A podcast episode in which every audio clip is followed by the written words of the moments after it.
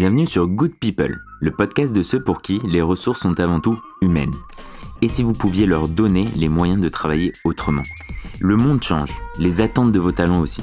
Il et elle cherchent à avoir de l'impact, à ce que leur mission ait un sens. Que vous soyez fondateur, responsable RH ou manager, ils attendent de vous que vous construisiez les process et la culture qui font de votre entreprise un environnement unique. Je suis Kevin Asseraf, Growth Marketer chez Alan. On réinvente l'assurance santé pour permettre aux entreprises, à leurs salariés et aux indépendants d'enfin comprendre leur mutuelle santé. Depuis nos débuts il y a maintenant plus de 3 ans, on concentre nos efforts sur l'équipe. On pense que le plus grand challenge, c'est d'attirer les meilleurs talents et surtout leur offrir les moyens de s'épanouir. Une semaine sur deux, nous vous ouvrirons les portes d'Alan, notre entreprise en hypercroissance. Nous partagerons nos succès, nos échecs et nos réflexions pour travailler autrement. Ah, je pense qu'il y, a plein de choses qui sont attendues des, euh, RH aujourd'hui qui ne l'étaient pas avant. Euh, le fait de prendre une position stratégique et d'avoir une compréhension du business, euh, c'est hyper important parce que ça permet du coup de préempter les besoins en développement RH, que ce soit en développement de compétences en interne ou en recrutement. Dans ce premier épisode, j'ai le plaisir d'échanger avec Deborah Ripoll, qui s'occupe d'attirer et garder les talents chez Allen. Deb est passée par trois boîtes avec de très fortes cultures d'entreprise, WeWork, Buffer et maintenant Allen. On en a donc profité pour évoquer ensemble les coulisses de notre process de recrutement et l'importance de définir une culture d'entreprise. On a aussi parlé de sa vision de l'évolution des RH et de son rôle. Bonne écoute Salut à tous Ça y est, on le fait, on se lance. C'est notre premier épisode. On va peut-être commencer par se présenter. Deb, tu veux peut-être euh, te présenter et dire quelques mots sur toi? Euh, oui, absolument, merci. Euh, du coup, moi, ça fait un peu plus d'un an que je suis chez Alan, quasiment un an et demi maintenant. le temps passe très vite. avant Alan, du coup, chez Alan, je, je suis en talent, traditionnellement peut-être euh, vu un peu comme RH euh, ou recrutement, etc. Et, avant ça, j'ai eu un parcours un peu varié. Euh, notamment, j'ai travaillé pour plusieurs entreprises américaines et, anglaises sur des sujets assez généralistes et, RH. J'ai bossé notamment chez WeWork où j'ai aidé à lancer les premiers buildings à Londres.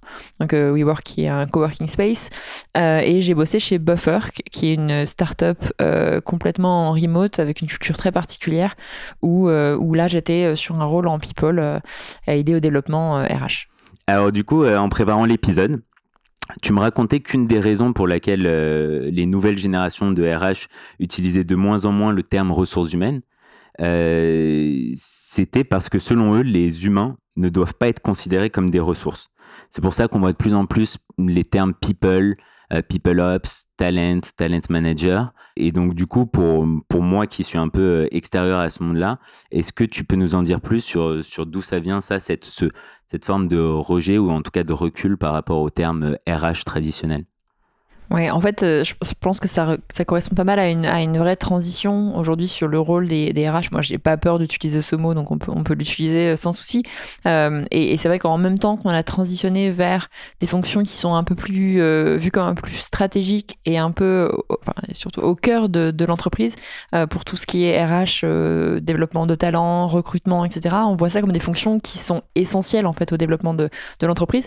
Et je dis pas que c'était pas le cas avant, mais on voyait souvent les les personnes ou les, euh, les, groupes euh, en interne, en RH, euh, comme des fonctions qui étaient trop éloignées du business, qui ne pouvaient pas forcément tout le temps apporter de, de vision stratégique, etc. Et aujourd'hui, ça a un peu changé. Et je pense que l'accompagnement de, de, ce changement de vision du, du, monde des RH et de ce que ça pouvait apporter à l'entreprise et de la manière dont on pouvait collaborer en interne sur le fait d'atteindre des objectifs communs, du coup de faire avancer le business, de faire grandir les gens, et inversement d'ailleurs ça, ça, a vraiment amené à, une transition aussi au niveau du vocabulaire qu'on utilise. Et c'est vrai que le fait de, de voir les, les, les, humains comme des ressources qu'on utilise pour atteindre un, mmh, objectif, c'est assez, old school. Quoi. Ouais, ressources humaines, c'est. ressources humaines, enfin, perso, on utilise toujours RH et on sait pas vraiment pourquoi. Et après, quand on regarde, on analyse un peu ressources humaines. Je pense que du coup, si, si je résume ce que, ce que tu nous dis, c'est que euh, le, les RH maintenant sont plus seulement ce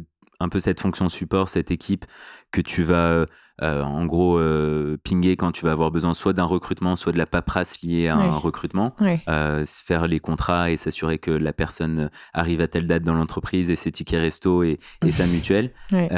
tu penses que maintenant on doit aller plus loin et du coup que les RH doivent être vraiment avoir un rôle dans la strate de l'entreprise et, et du coup doit même carrément potentiellement changer un peu l'appellation. quoi. Oui, je pense qu'il y, a plein de choses qui sont attendues des, RH aujourd'hui qui ne l'étaient pas avant.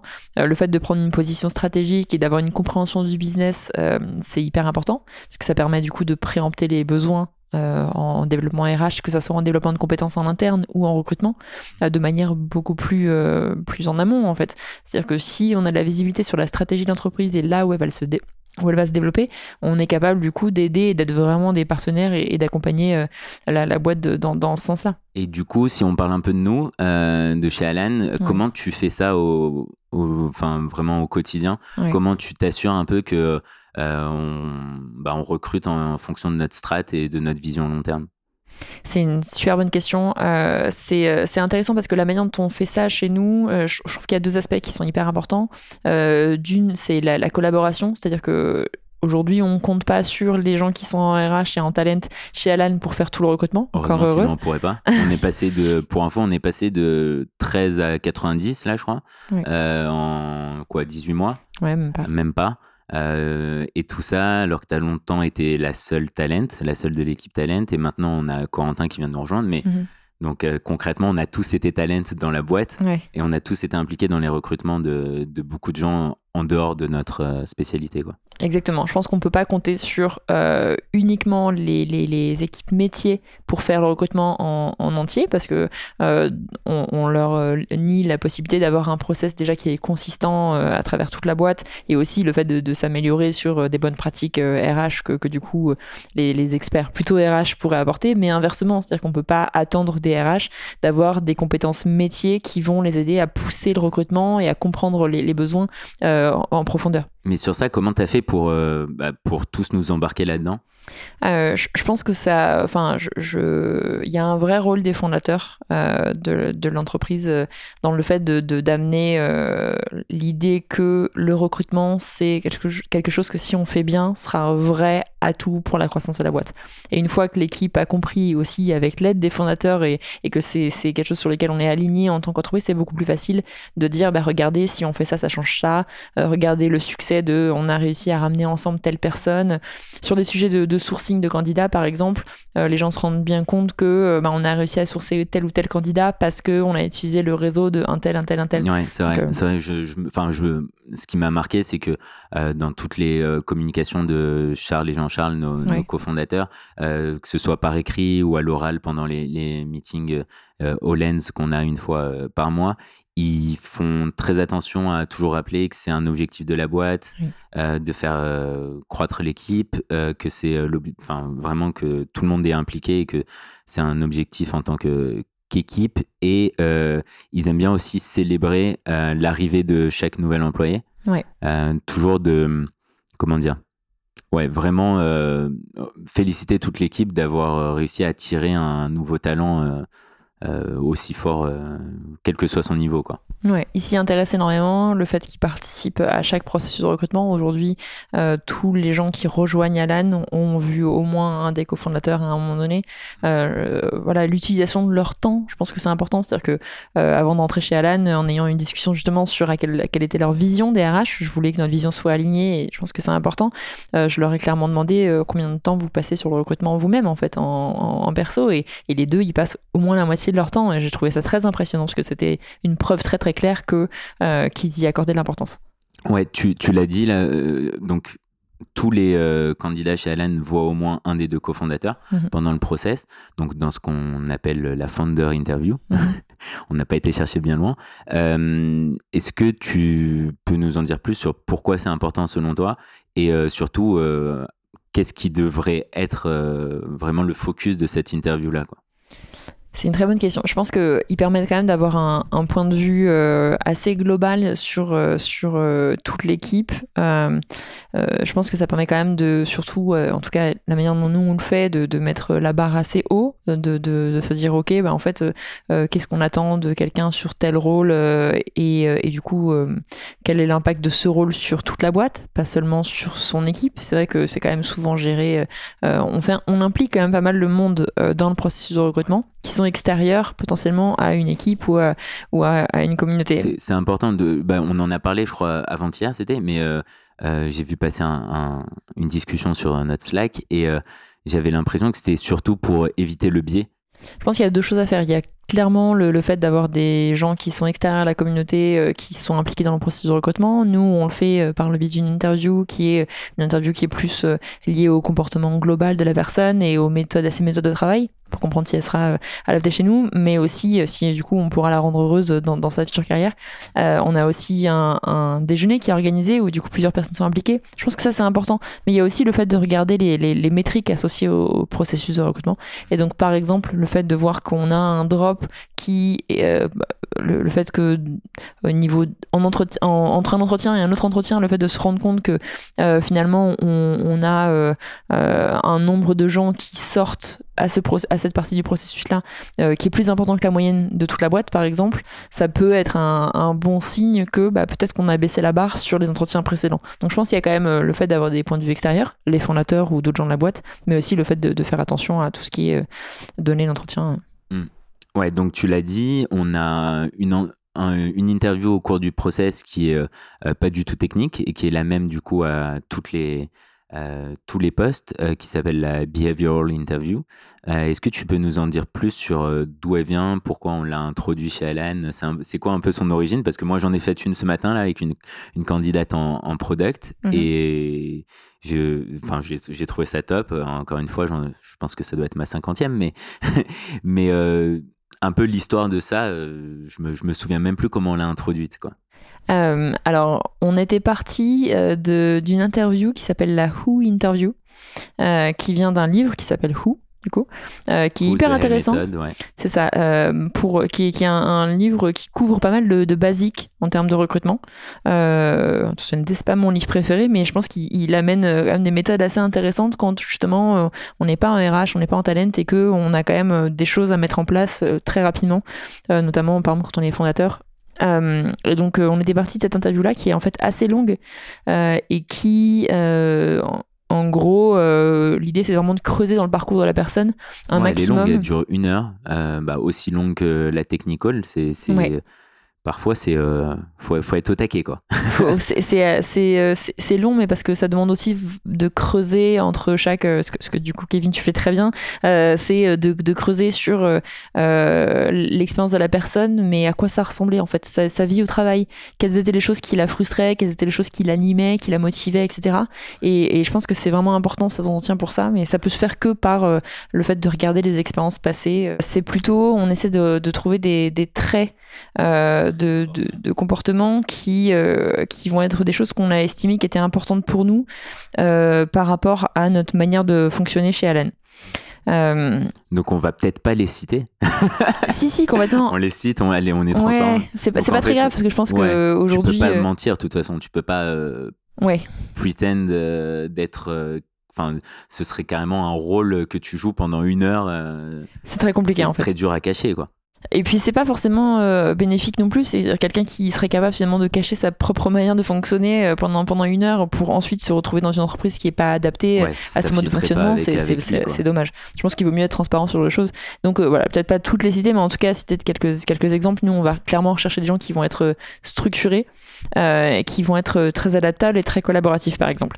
et donc l'adaptabilité et la, structure et, et, le fait d'être collaboratif, c'est des choses qui ont des traits qu'on peut très facilement retrouver, euh, euh, ou en tout cas sur lesquels on peut creuser en parlant des expériences passées. Bah, par exemple, prenons collaboratif. Si on prend ça en exemple, euh, par rapport à ce matin et, mon interview que j'ai faite, la question la, la, plus parlante, c'est celle sur l'équipe, sûrement. Ouais. Sur comment tu as euh, parle-moi de ton équipe euh, chez euh, telle boîte, dans ton ancienne boîte. Mhm. Et là, en fait, quel trait tu, tu vas chercher, quel, comment tu, enfin, qu'est-ce que tu vas regarder dans l'histoire euh, que te raconte la personne? Oui, il y a aussi euh, le, fait de, de regarder euh, qu'est-ce qui a ressemblé à un succès pour la personne? Est-ce que c'était plutôt un succès personnel ou un succès d'équipe?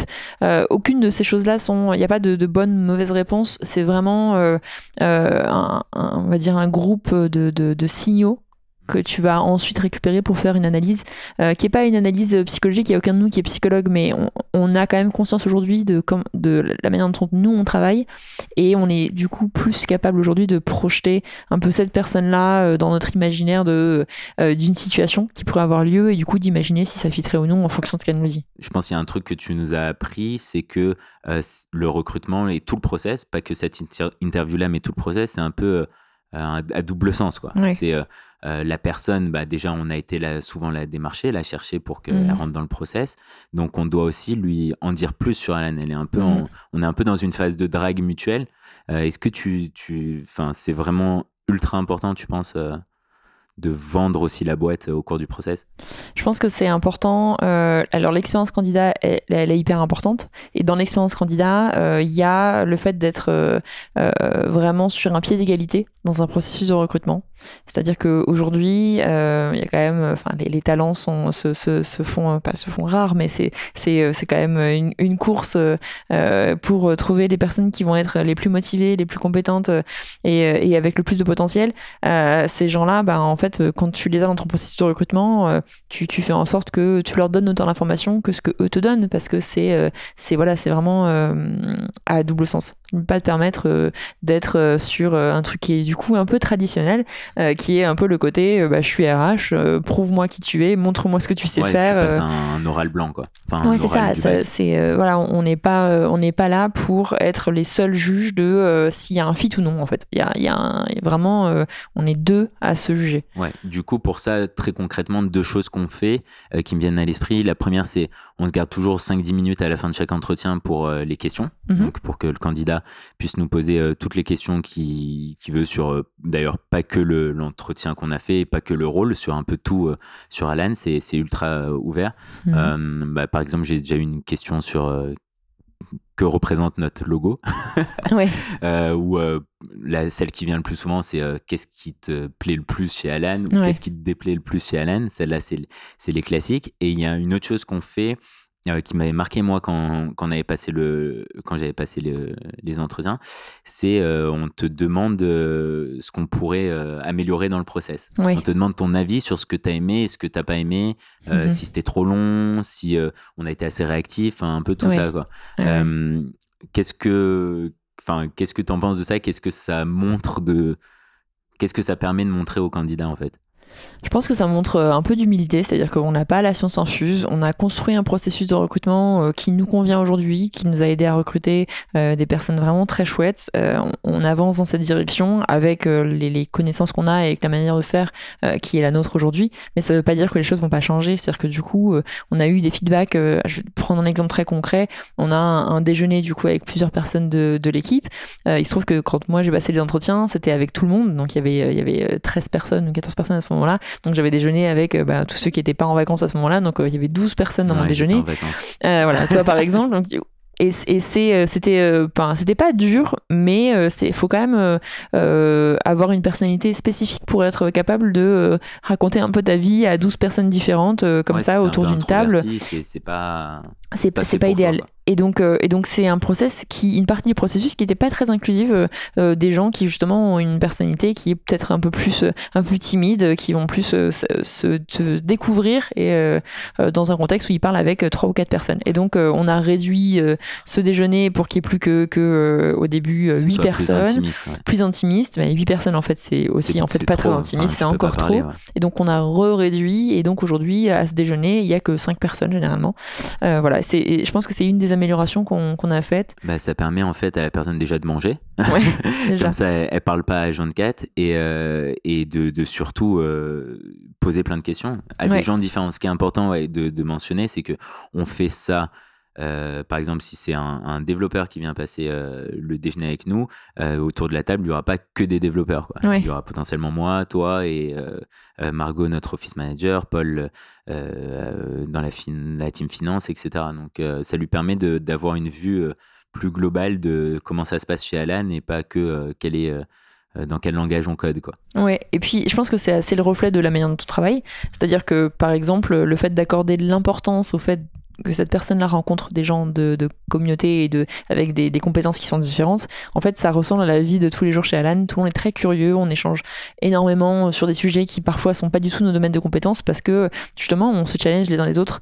Euh, au bureau, on est euh, bah, je sais que ça choque pas mal de monde en fait. Je m'étais jamais rendu compte à quel point c'était bizarre, mais on n'est pas assis par équipe. Ouais. Donc rien que ça. ça. aussi, les candidats sont un peu, euh, ouais, sont un peu surpris par ça. Euh, ouais, mais c'est sûrement lié au fait qu'on communique beaucoup par écrit. Oui. Donc en fait, on n'a pas besoin d'être à côté de la personne avec qui on va, on va échanger. Oui. mais effectivement, ce qu'on voit, c'est que euh, la plupart, ils sont euh, bah, l'équipe sales dans leur bocal où ils passent des calls toute la journée, l'équipe support d'un autre, euh, autre côté de la salle, et les, la plupart du temps, l'équipe dev a son plateau où c'est la bibliothèque parce qu'ils ont besoin de se concentrer. C'est ça. Alors que nous, ce cliché, du coup, c'est pas du tout, c'est pas du tout ce qu'on a. Et je pense que le fait que la personne passe une journée avec nous dans nos bureaux, soit assise au milieu de tout le monde et se rendre compte qu'effectivement, bah, à droite il y a un ingénieur et à gauche il y a quelqu'un en sales, euh, je pense qu'il ou elle se rend compte de la manière dont on travaille euh, euh, et, je pense que c'est important de donner ce, goût de l'environnement dans lequel la personne sera très tôt dans le processus en fait. Ouais. ouais, en fait ce que tu veux dire c'est aussi que la personne a le, enfin tout le monde a le même environnement de travail et les mêmes méthodes. Ouais. Euh, c'est, ça permet d'être sûr que il euh, n'y ait pas des nouveaux process ou des nouvelles méthodes un peu euh, qui soient pas en lien avec notre culture et, et, ce, notre vision, qui, qui se, qui commence à se développer dans un coin parce que l'équipe sales est toujours entre elles et, et voit pas. voit pas autre chose, voit, voit, pas ce qui se passe autour d'elle. et donc, du coup, ça permet à tout le monde d'être sûr qu'on est aligné. Quoi. Il y a un vrai échange de bonnes pratiques euh, par, par, ce biais-là. C'est-à-dire que, par exemple, en, euh, sur Slack, on, a euh, la channel Team Recruiting et c'est celle dans laquelle tout le monde échange quand il s'agit de, de, sujets recrutement. Et ça veut dire qu'aujourd'hui, ben, il y a une vraie vision de ce qui se passe sur le recrutement, sur la partie user care, de la part des gens qui sont en sales. Et ils peuvent vraiment apprendre de ce processus-là. Et on le voit très régulièrement. une checklist qui a été créée par une des équipes parce qu'elle se disait, ah, ça serait vraiment cool à cette étape-là de faire attention. L'équipe produit, il faut leur rendre ce qui ils ont créé une super checklist. surtout d'ailleurs. Ils, ont créé une super checklist et, du coup, bah, euh, c'était pas euh, à l'équipe euh, recrutement de la créer en particulier, ça venait du bah, terrain, ça venait de leur.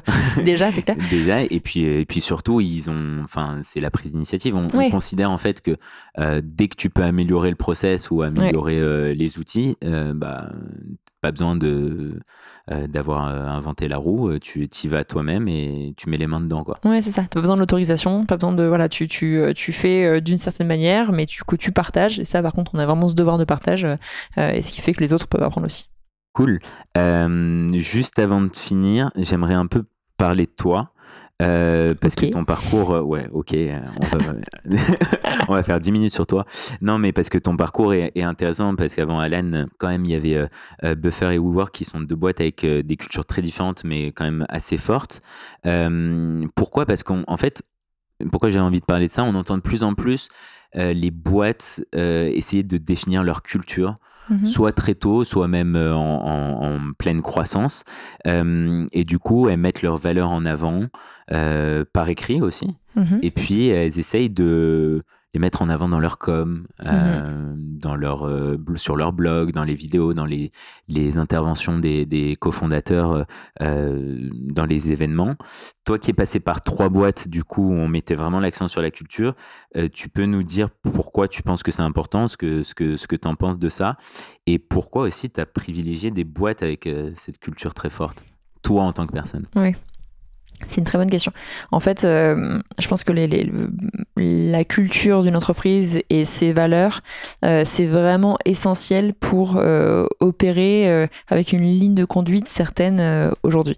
Et, quand je dis ligne de conduite, ça veut dire que quand tu as des, valeurs qui sont fortes dans une boîte, ça va aussi définir les comportements potentiels que tu vas attendre de tes collaborateurs et donc d'être le plus transparent possible sur ces comportements qui sont intéressants ou non, qui sont habituels ou non, tu vas euh, vraiment mettre les gens dans une zone de confort si c'est des choses sur lesquelles ils sont euh, adaptés et, euh, et, dans une zone où tu peux clairement leur dire bah écoutez votre votre manière de fonctionner c'est pas celle de la boîte aujourd'hui et donc vous serez pas heureux chez nous. Donc apporter cette transparence. Fais un premier filtre aussi naturel qui est que si vous êtes extraverti et que vous avez besoin de euh, tout le temps parler, potentiellement, vous n'êtes pas fait pour cette boîte-là et inversement. Quoi. Exactement. Et donc, euh, tu as un filtre au niveau du, du, recrutement qui est important et qui fait que tu as des gens qui ensuite dans l'entreprise sont alignés les uns avec les autres. Et être aligné euh, dans les moments où ça se passe bien, c'est hyper important, mais être aligné dans les moments où il y a des conflits, où ça se passe mal, où il y a vraiment besoin de se serrer les coudes, c'est encore plus important.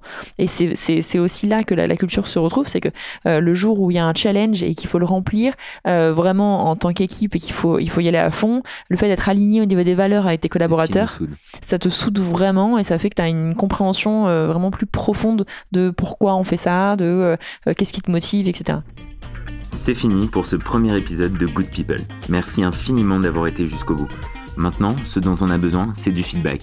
Est-ce qu'on fait ce deuxième épisode On attend votre avis. Laissez-le sur Apple Podcasts, Spotify ou tout simplement envoyez-nous un email à kevin.alan.u. Promis, on répondra à chacun d'entre vous. À très vite